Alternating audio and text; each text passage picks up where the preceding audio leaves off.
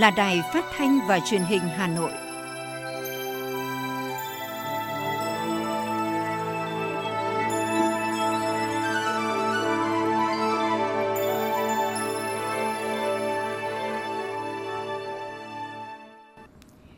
Kính chào quý vị và các bạn. Bây giờ là chương trình thời sự của Đài Phát thanh Truyền hình Hà Nội, phát trực tiếp trên sóng phát thanh tần số FM 90 MHz.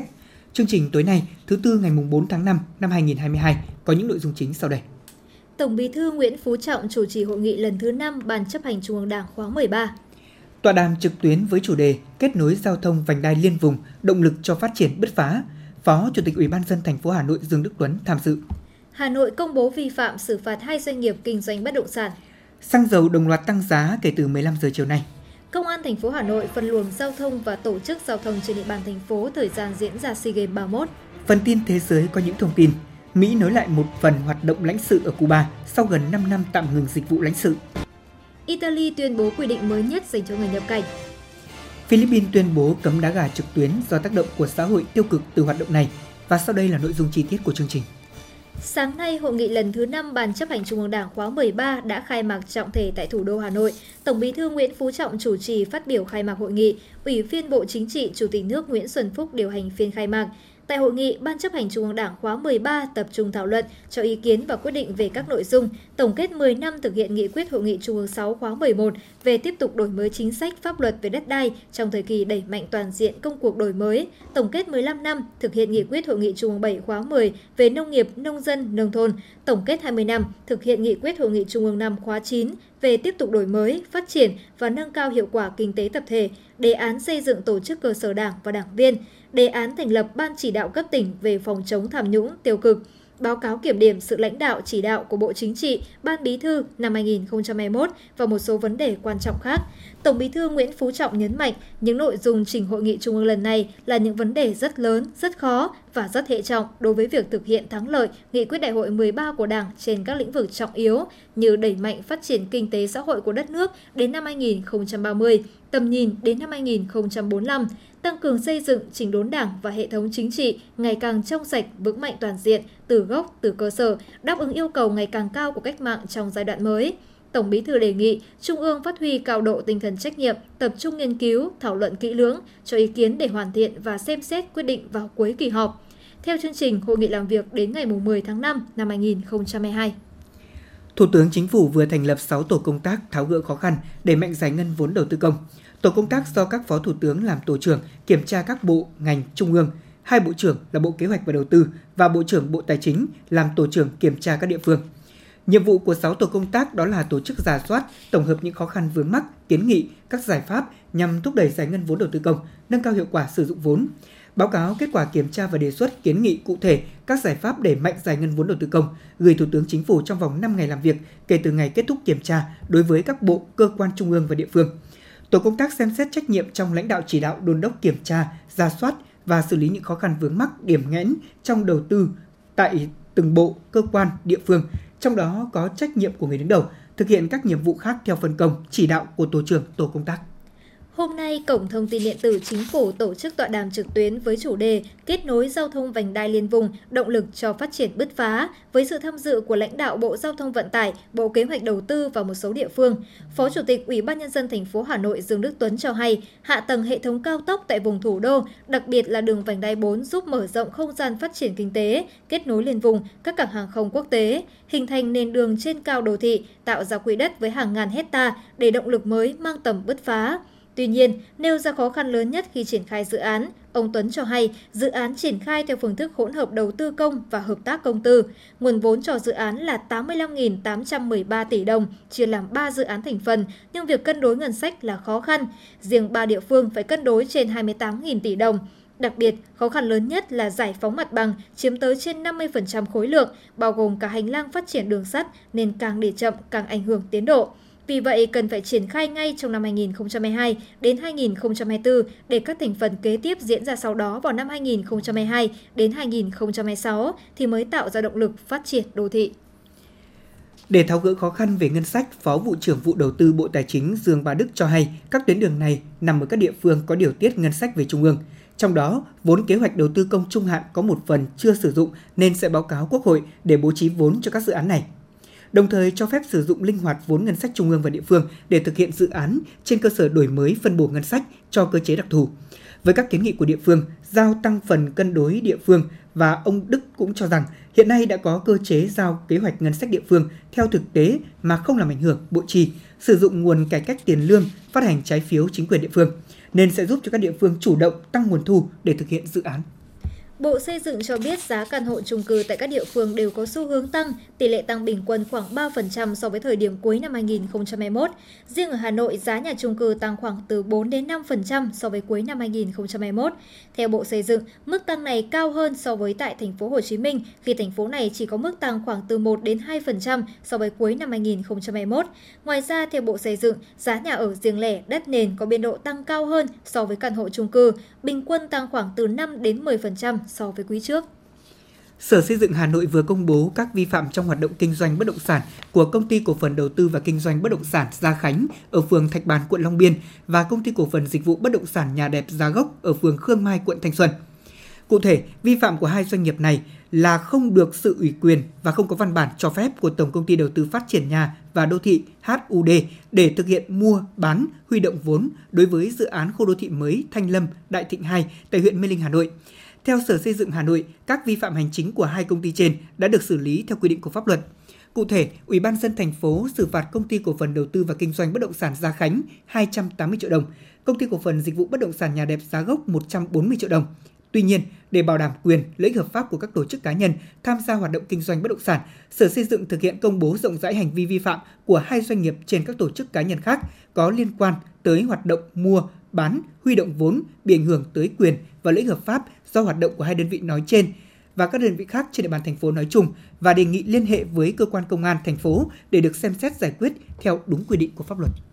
Thưa quý vị và các bạn, Liên Bộ Công Thương Tài chính vừa thông báo điều chỉnh giá bán lẻ xăng dầu trong nước áp dụng từ 15 giờ chiều ngày hôm nay, ngày 4 tháng 5. Theo đó, giá xăng E5 RON 92 tăng 334 đồng trên một lít lên mức 27.468 đồng trên một lít, giá xăng RON 953 tăng 442 đồng trên một lít và giá bán mới không cao hơn 28.434 đồng trên một lít. Giá dầu diesel 0,05S tăng 171 đồng trên một lít lên mức 25.530 đồng trên một lít. Giá dầu hỏa giữ nguyên so với giá hiện hành là 23.828 đồng trên một lít. Riêng dầu ma rút 180 CST 3.5S giảm 240 đồng trên 1 kg về mức 21.560 đồng trên 1 kg.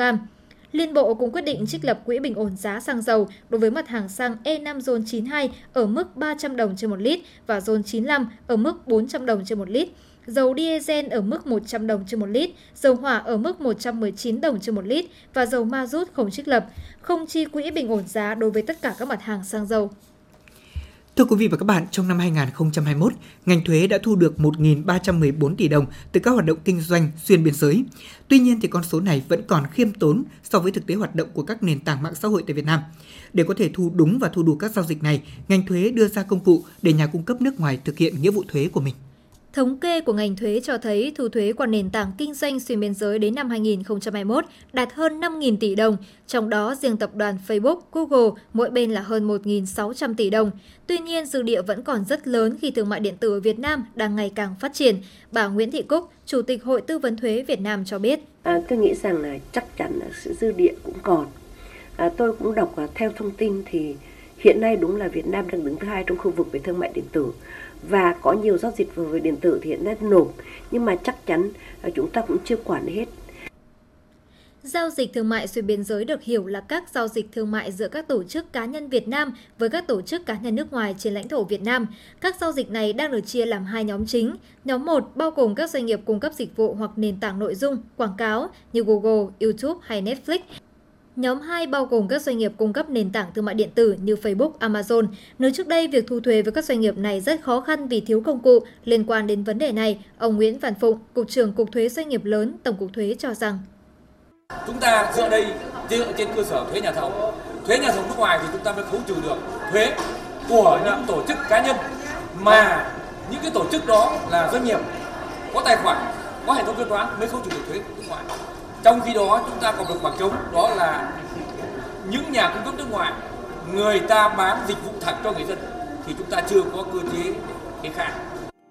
Để giải bài toán này, mới đây ngành thuế đã công bố và triển khai cổng thông tin điện tử dành cho nhà cung cấp nước ngoài và khi đã có công cụ để thực hiện nghĩa vụ thuế, các chuyên gia kinh tế cho rằng các nhà cung cấp phải có trách nhiệm tìm hiểu và thực thi. Ông Ross King, trưởng bộ phận thuế công ty ENSY Việt Nam và luật sư Trương Thành Đức cho biết thêm. Ừ, còn đối với lại cái nộp thuế mà liên quan giao dịch ngoài thì nó sẽ quan trọng hơn. Nó ờ, sẽ đơn giản, nó sẽ thuận tiện hơn ờ, nếu như mà ừ, bằng cái cách thủ công như trước mà lại liên quan đến yếu tố nước ngoài thì nó sẽ khó khăn hơn nhiều cái việc nộp thuế trong nước. Tuy nhiên là cái việc chính nó vẫn phải là ở cái chỗ là phải theo dõi được các cái giao dịch rồi trách nhiệm ý thức của người nộp thuế. Bên cạnh việc hoàn thiện hành lang pháp lý thì việc chính thức đưa vào hoạt động cổng thông tin điện tử dành cho nhà cung cấp ở nước ngoài và triển khai ứng dụng thuế điện tử trên nền tảng thiết bị di động được xem là một bước tiến quan trọng trong việc thu đủ thuế dịch vụ xuyên biên giới.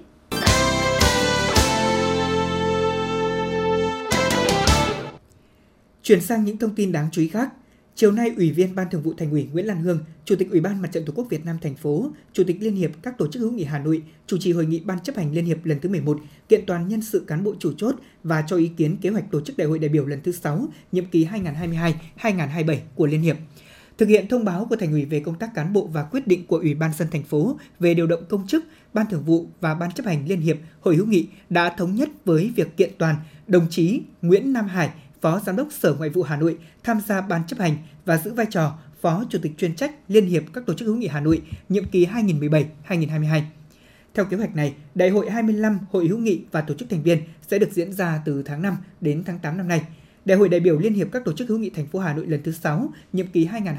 2022-2027 dự kiến tổ chức vào tháng 11 năm 2022 với sự tham gia của 289 đại biểu. Theo Sở Du lịch Hà Nội, dịp lễ 30 tháng 4 mùng 1 tháng 5 năm nay được nghỉ 4 ngày nên nhu cầu nghỉ ngơi đi du lịch tăng cao, đặc biệt sau khi ngành du lịch được phép mở cửa hoạt động trở lại. Trong 4 ngày nghỉ lễ, Hà Nội ước đón khoảng hơn 550.000 lượt khách du lịch, tăng gấp gần 20 lần so với cùng kỳ năm 2020. Trong đó, khách du lịch quốc tế ước đón khoảng 2.000 lượt khách, tổng thu từ khách du lịch ước trên 1,5 nghìn tỷ đồng, tăng 17 lần so với cùng kỳ năm 2020. Ước tính kỳ nghỉ lễ công suất sử dụng phòng bình quân khối khách sạn khoảng 42,2%. Theo Ban Quản lý Lăng Chủ tịch Hồ Chí Minh, đơn vị đã tiếp đón và phục vụ tận tình chu đáo 44.931 lượt người vào lăng viếng Chủ tịch Hồ Chí Minh trong 3 ngày 30 tháng 4, mùng 1 tháng 5, mùng 3 tháng 5. Ngày mùng 2 tháng 5 không tổ chức lễ viếng Bắc. Tại khu K9 đã đón tiếp hơn 4.000 lượt người đến dân hương tưởng niệm và tham quan khu di tích từ ngày 30 tháng 4 đến ngày mùng 3 tháng 5 trong thời gian diễn ra, không để xảy ra ủn tắc giao thông, bảo đảm an ninh trật tự, an toàn tuyệt đối khu vực. Quá trình tổ chức lễ viếng, cán bộ, nhân viên, chiến sĩ đã thực hiện nghiêm các biện pháp phòng chống dịch COVID-19. Theo quy định của Bộ Giáo dục và Đào tạo, từ hôm nay ngày 4 tháng 5, học sinh trên cả nước bắt đầu đăng ký dự thi tốt nghiệp trung học phổ thông năm 2022. Kỳ thi tốt nghiệp trung học phổ thông sẽ diễn ra trong 2 ngày là ngày 7 và ngày 8 tháng 7 năm 2022. Bộ Giáo dục và Đào tạo lưu ý các sở giáo dục và đào tạo phổ biến hướng dẫn kỹ cho học sinh về một số điểm mới trong công tác tổ chức đăng ký dự thi. Đây là năm đầu tiên học sinh lớp 12 đăng ký dự thi tốt nghiệp trung học phổ thông theo hình thức trực tuyến hoàn toàn. Mọi năm học sinh có thể lựa chọn đăng ký trực tuyến hoặc trực tiếp. Theo đó, học sinh đang học lớp 12 năm học 2021-2022 thực hiện đăng ký dự thi theo hình thức trực tuyến từ ngày 4 tháng 5 đến 17 giờ ngày 13 tháng 5 năm 2022 trên hệ thống quản lý thi tại địa chỉ https 2 2 gạch chéo thí sinh chấm thi tốt nghiệp trung học phổ thông edu vn các thí sinh tự do vẫn thực hiện đăng ký dự thi trực tiếp như mọi năm, địa điểm đăng ký dự thi do Sở Giáo dục và Đào tạo quy định. Bộ Y tế vừa dự thảo phương án bảo đảm công tác y tế ứng phó với các tình huống dịch COVID-19 trong 2 năm 2022-2023 để xin ý kiến thành viên Ban chỉ đạo quốc gia phòng chống dịch COVID-19 và Ủy ban dân 63 tỉnh thành phố cùng các đơn vị liên quan. Các tình huống dịch COVID-19 trong giai đoạn chuyển tiếp từ phòng chống đại dịch sang quản lý bền vững như sau. Tình huống thứ nhất, chủng virus vẫn tiếp tục tiến hóa, Tuy nhiên, do cộng đồng đã có miễn dịch nên số trường hợp nặng và tử vong giảm dần, dẫn đến các ổ dịch không còn nghiêm trọng như trước hoặc là xuất hiện biến chủng mới của SARS-CoV-2 nhưng ít nghiêm trọng hơn. Tình huống thứ hai đó là xuất hiện biến chủng mới của virus SARS-CoV-2 có khả năng làm giảm hiệu quả vaccine hoặc là miễn dịch, khiến ca nhiễm có triệu chứng nghiêm trọng hoặc là tử vong tăng lên, đặc biệt ở các nhóm dễ bị tổn thương. Ở tình huống nguy hiểm hơn này, phương án ứng phó mà Bộ Y tế đề ra là sẽ thực hiện linh hoạt các nguyên tắc ngăn chặn, phát hiện, cách ly, khoanh vùng dập dịch theo quy mô và phạm vi hẹp nhất có thể, phù hợp với diễn biến dịch bệnh, áp dụng linh hoạt công thức chống dịch kết hợp với 5K cùng với vaccine, thuốc, bảo đảm hiệu quả điều trị, ứng dụng công nghệ phòng dịch, nâng cao ý thức của người dân cùng với một số biện pháp khác. Sáng nay, đoàn kiểm tra liên ngành số 1 về an toàn vệ sinh thực phẩm của thành phố đã kiểm tra công tác đảm bảo an toàn thực phẩm trên địa bàn quận Long Biên. Qua kiểm tra trên thực tế tại nhà hàng hải sản Chân Mây thuộc khu đô thị Vinhome Riverside, đoàn kiểm tra thành phố đã phát hiện một số loại gia vị chế biến món ăn không có tem nhãn về nguồn gốc sản phẩm hay sản xuất, ngày hạn sử dụng. Nhà hàng cũng chưa xuất trình được giấy chứng nhận đủ điều kiện an toàn thực phẩm của nhà cung cấp hải sản, bản cam kết của nhà cung cấp đồ khô, bản công bố của đá viên. Ngoài ra, quả xét nghiệm nhanh mẫu dầu ăn kiểm tra độ ôi khét có hiện tượng tái chế dầu ăn. Đặc biệt tại thời điểm hiện tại, đoàn kiểm tra đã phát hiện nơi chế biến có côn trùng, động vật gây hại xâm nhập. Với hành vi vi phạm này, đoàn kiểm tra đã tiến hành xử phạt vi phạm hành chính 4 triệu đồng đối với nhà hàng Chân Mây, đồng thời yêu cầu chủ cơ sở khẩn trương khắc phục những tồn tại. Trước đó, đoàn kiểm tra thành phố đã tiến hành kiểm tra bếp ăn tập thể tại trường tiểu học Việt Hưng, cung cấp mỗi ngày khoảng 680 suất ăn, cũng yêu cầu nhà trường thiết kế thêm cửa ở khu vực sơ chế để chống côn trùng và chuột xâm nhập. Ngoài ra, 3 thùng đựng rác ở khu vực bếp cần bổ sung thêm nắp đậy. Tin từ Cục An toàn Thực phẩm Bộ Y tế trong tháng 4 vừa qua, cả nước xảy ra 3 vụ ngộ độc thực phẩm với 157 người bị ngộ độc, trong đó có một người tử vong. Tính chung 4 tháng đầu năm nay, cả nước xảy ra 7 vụ ngộ độc thực phẩm với 248 người bị ngộ độc, trong đó có một người tử vong. Trong thời gian tới, Cục An toàn thực phẩm yêu cầu các cơ quan chức năng địa phương tiếp tục triển khai mạnh mẽ công tác quản lý an toàn thực phẩm, đặc biệt trong công tác quản lý an toàn thực phẩm cần tập trung vào một số vấn đề như tăng cường phối hợp với các sở ngành liên quan trong công tác quản lý an toàn thực phẩm, chú trọng đến hoạt động kinh doanh qua mạng, quảng cáo thực phẩm. Cùng với đó, tiếp tục nâng cao trình độ chuyên môn nghiệp vụ của các cán bộ trong hoạt động thanh tra kiểm tra, tăng cường công tác kiểm tra tại các cơ sở sản xuất, trong đó tập trung kiểm tra việc đăng ký công bố sản phẩm và tự công bố sản phẩm.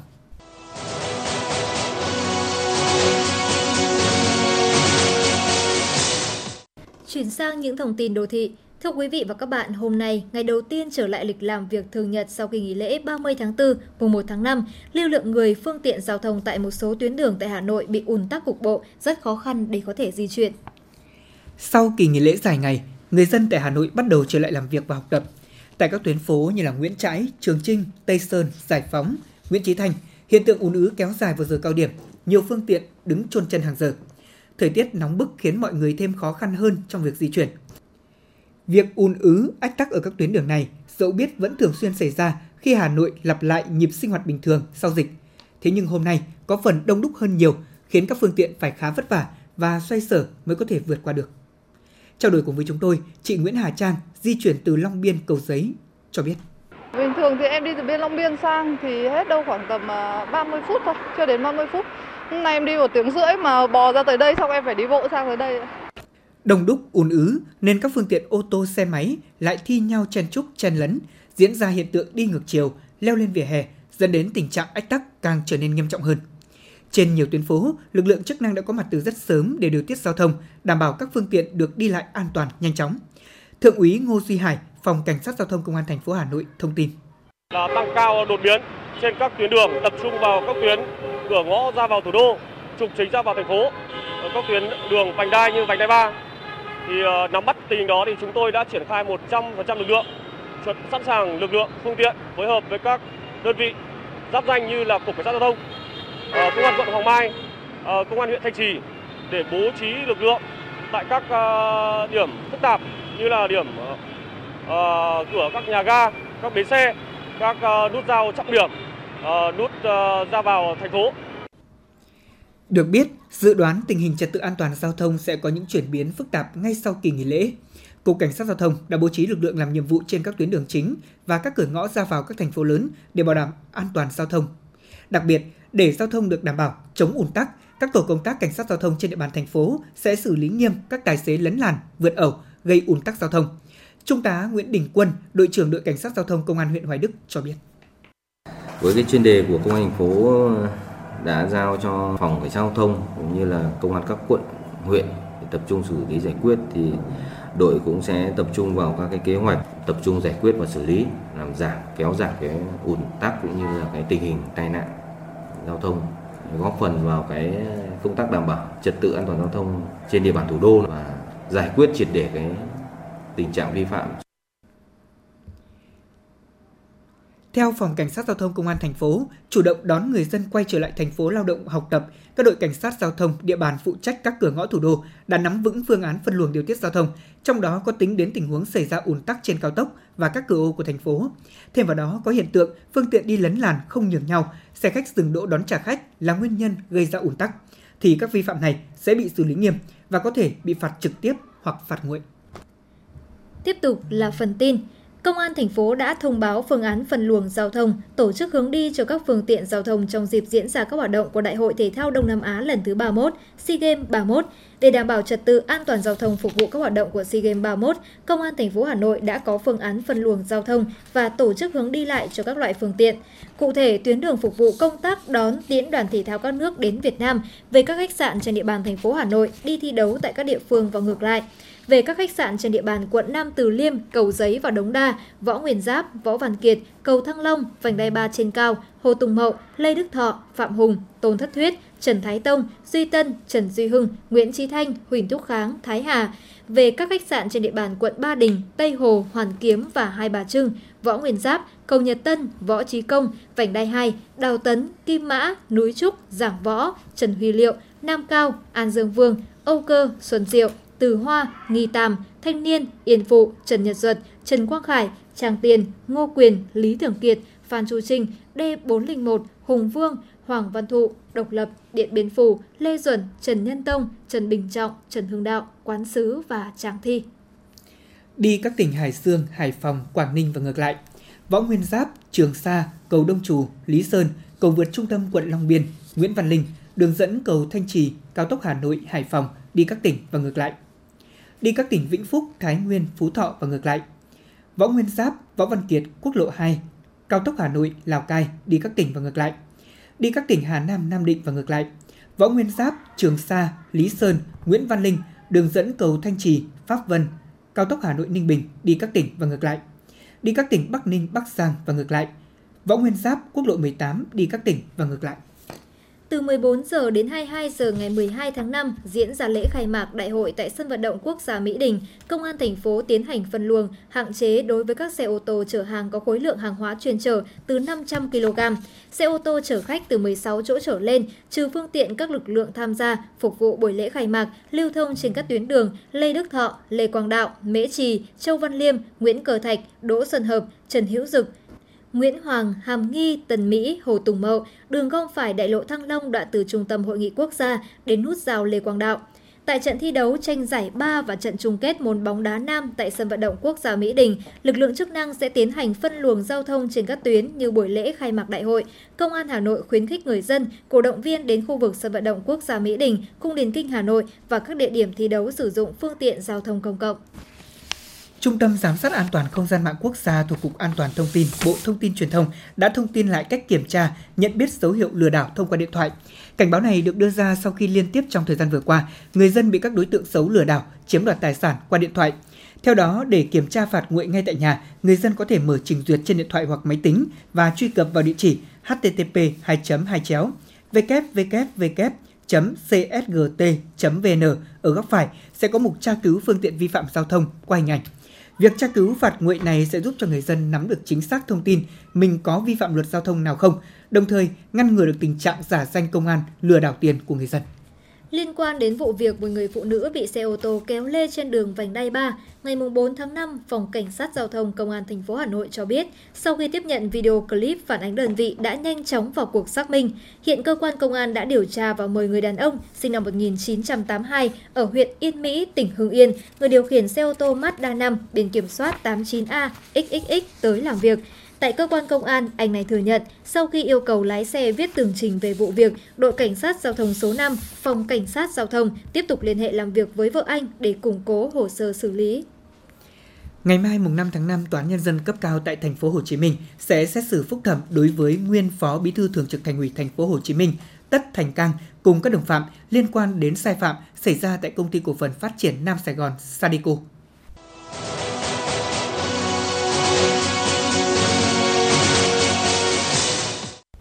Chuyển sang những thông tin thế giới. Thưa quý vị và các bạn, Đại sứ quán Mỹ tại Cuba đã bắt đầu nối lại hoạt động xử lý thị thực nhập cư hạn chế sau gần 5 năm tạm dừng dịch vụ lãnh sự. Cơ quan đại diện của Mỹ tại La Habana thông báo sẽ ưu tiên những người nộp đơn thuộc diện IR5, tức là cha hoặc mẹ của công dân Mỹ. Đây là bước đầu tiên mở đường cho quá trình mở rộng dịch vụ lãnh sự của Đại sứ quán Mỹ tại Cuba.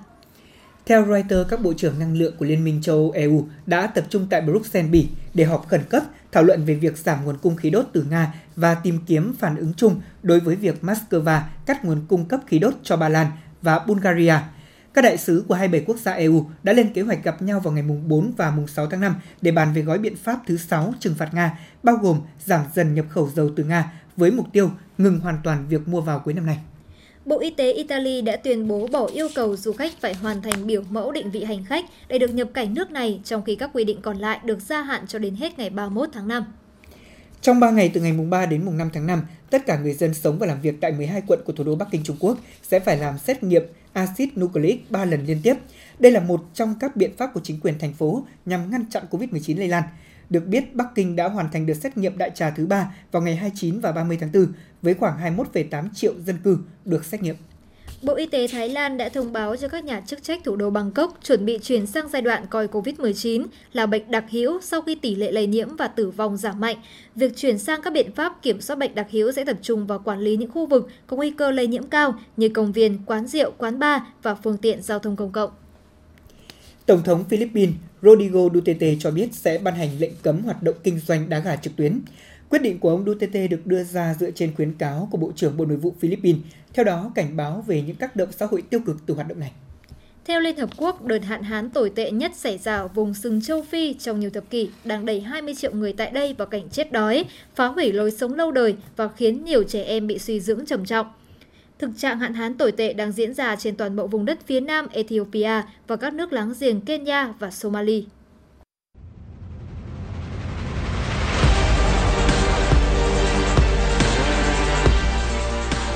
Bản tin thể thao Bản tin thể thao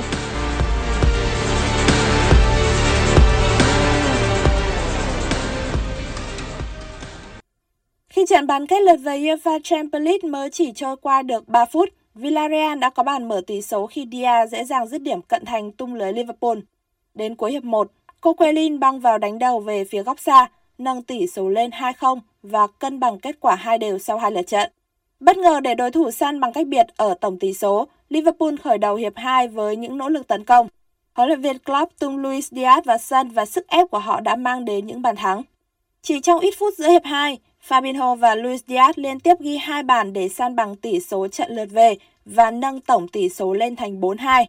Đến lúc này, Villarreal lại phải dồn lên tấn công, nhưng khi đó họ đã phải nhận bàn thua thứ ba khi Mane dễ dàng ghi bàn từ pha phản công.